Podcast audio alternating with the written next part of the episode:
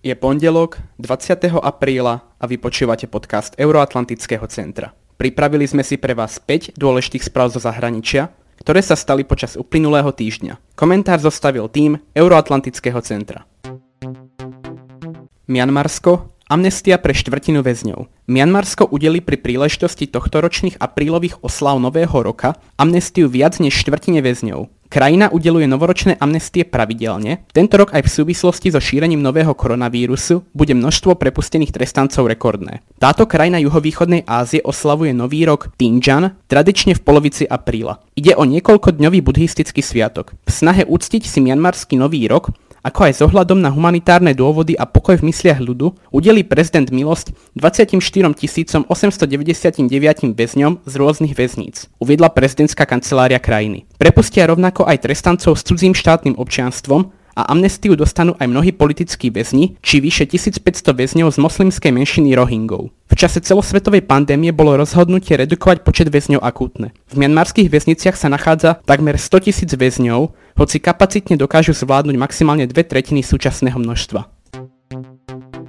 Bezpečné pristátie americko-ruskej posádky v piatok v Kazachstane bezpečne pristal návratový modul kozmickej lode Soyuz MS-15 s kozmonautmi vracajúcimi sa z vyše 200-dňovej misie na Medzinárodnej vesmírnej stanici. Na palube boli astronauti americkej NASA Andrew Morgan a Jessica Mayrová a ruský astronaut Oleg Skripočka. Posádka sa vrátila na Zem presne 50 rokov potom, ako v Tichom oceáne po neúspešnej misii pristála posádka Apollo 13. V pláne mala uskutočniť tretie pristátie ľudskej posádky na povrchu mesiaca. Počas letu však vybuchla jedna z kyslíkových nádrží. Pozemské riadiace centrum našťastie vyvinulo scenár, vďaka ktorému sa posádka na Zem vrátila v poriadku. Novým veliteľom Medzinárodnej vesmírnej stanice sa po Olegovi Skripočkovi stal americký astronaut Chris Cassidy. Spolu s kozmonautmi Anatoliom Ivanišinom a Ivanom Wagnerom dorazili na stanicu 9. apríla kozmickou loďou Soyuz. Pre pandémiu koronavírusu sprevádzali ich prípravu zvýšené bezpečnostné opatrenia. Juhokorejské parlamentné voľby. Juhokorejské parlamentné voľby vyhrala vládnúca lavicovo-liberálna demokratická strana prezidenta Moon Jae-ina. Tá v 300 člennom parlamente získala 180 kresiel. Konzervatívna opozičná koalícia podľa volebnej komisie získala 103 kresiel. Mandát získal aj bývalý severokorejský diplomat Che Yong-ho, kandidujúci za zjednotenú stranu budúcnosti. Che pôsobil ako diplomat na ambasáde v Londýne. V roku 2016 však utiekol aj s rodinou do Južnej Kórei a momentálne patrí medzi kritikov Kimovej vlády. Voľby sprevádzali prísne hygienické opatrenia. Voliči museli mať povinne rúško, rukavice a udržať si bezpečný odstup od ostatných. Pri vstupe do volebnej miestnosti im bola zmeraná teplota. Napriek týmto opatreniam dosiahla účasť 66,2% hlasov, čo je najviac od roku 1992. Volieb sa mohlo zúčastniť aj 60 tisíc ľudí, pre ktorých platí karanténa. Svoje hlasy mohli odovzdať až po 18. hodine, kedy sa uzavreli miestnosti pre ostatných občanov. Nesmeli pritom cestovať verejnou dopravou, dovolené mali ísť len vlastným autom alebo pešo. Zhruba 2800 nakazených hlasovalo korešpondenčne alebo v špeciálne vyhradených volebných miestnostiach. Južná Kórea v histórii krajín doposiaľ nikdy nepreložila voľby. Dokonca ani v roku 1952, keď sa prezidentské voľby konali napriek korejskej vojne. Izrael obvinil hnutie Izbalách z činnosti na hraniciach. V sobotu obvinil Izrael libanonské militantné hnutie Hizbalách z viacerých pokusov o narušenie hranice. Zároveň informoval, že sa v tejto súvislosti bude stiažovať na pôde Bezpečnostnej rady OSN. Izrael podľa šéfa rezortu diplomácie Izraela Katza provokatívnu činnosť na hraniciach absolútne odsudzuje.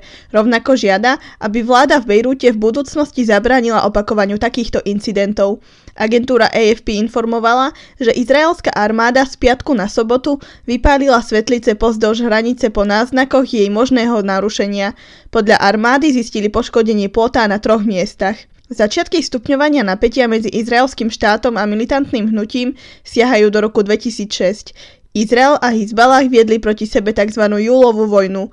Izrael letecky útočil na ciele v celom Libanone. Hizbalah ostreľoval sever Izraela raketami. Následne dochádzalo aj k ozbrojeným zrážkam medzi izraelskými vojakmi a bojovníkmi Hizbalahu. Vojna po vyše mesiaci skončila patom. OSN následne sprostredkovala dohodu o prímeri, podľa ktorej má Hizbalah zakázané vykonávať vojenskú činnosť pozdĺž hranice. Počas 34 dní trvajúceho konfliktu zahynulo asi 1500 500 ľudí, z toho väčšinu tvorili libanonskí civilisti.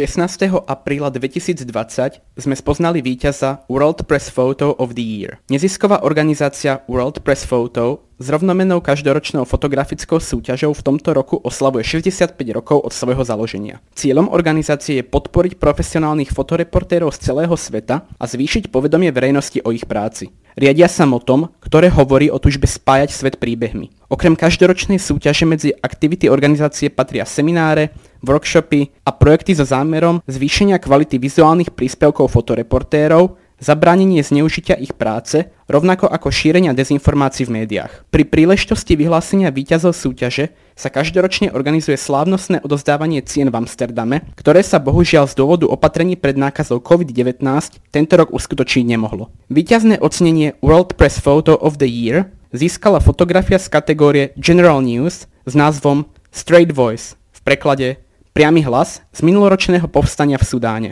Dlhoročný vládca Omar al-Bashir bol zvrhnutý v apríli 2019, čo viedlo k násilnému boju medzi armádou a prodemokratickým hnutím v krajine.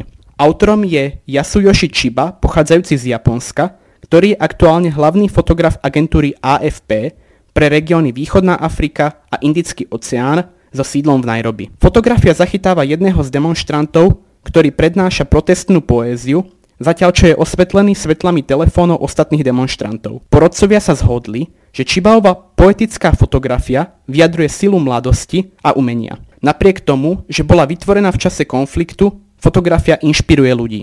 Čiba v rozhovore o fotografii povedal, tento okamih bol jediným pokojným protestom skupiny, s ktorým som sa stretol počas môjho pobytu. Cítil som ich neporazenú solidaritu ako horiace uhlíky, ktoré ostávajú a čakajú na opätovné vzplanutie. Jeden z porodcov sa vyjadril takto. Vidíme tohto mladého človeka, ktorý nestrieľa, nehádže kamene, ale recituje báseň, povedal. Tento obraz vyjadruje nádej. Do finále súťaže bolo nominovaných 5 ďalších fotografií z rôznych kategórií. Medzi nimi bola napríklad snímka zachytávajúca dianie na mieste pádu Boeingu 737 MAX etiópskej aerolinky. Stalo sa tak 10. marca 2019, tesne po odlete z Addis Abeba. Obeťami bolo 157 ľudí, medzi nimi aj 4 slovenskí občania. Výťaznú fotografiu a fotografie, ktoré postupili do finále, a ďalšie snímky z rôznych kategórií je možné prezrieť si na oficiálnej stránke organizácie a to worldpressphoto.org. To by bolo pre tento týždeň všetko. Ďalšie informácie o Euroatlantickom centre nájdete v popise tohto podcastu na našom Facebooku alebo Instagrame. Prajem vám ešte príjemný deň a do počutia o týždeň.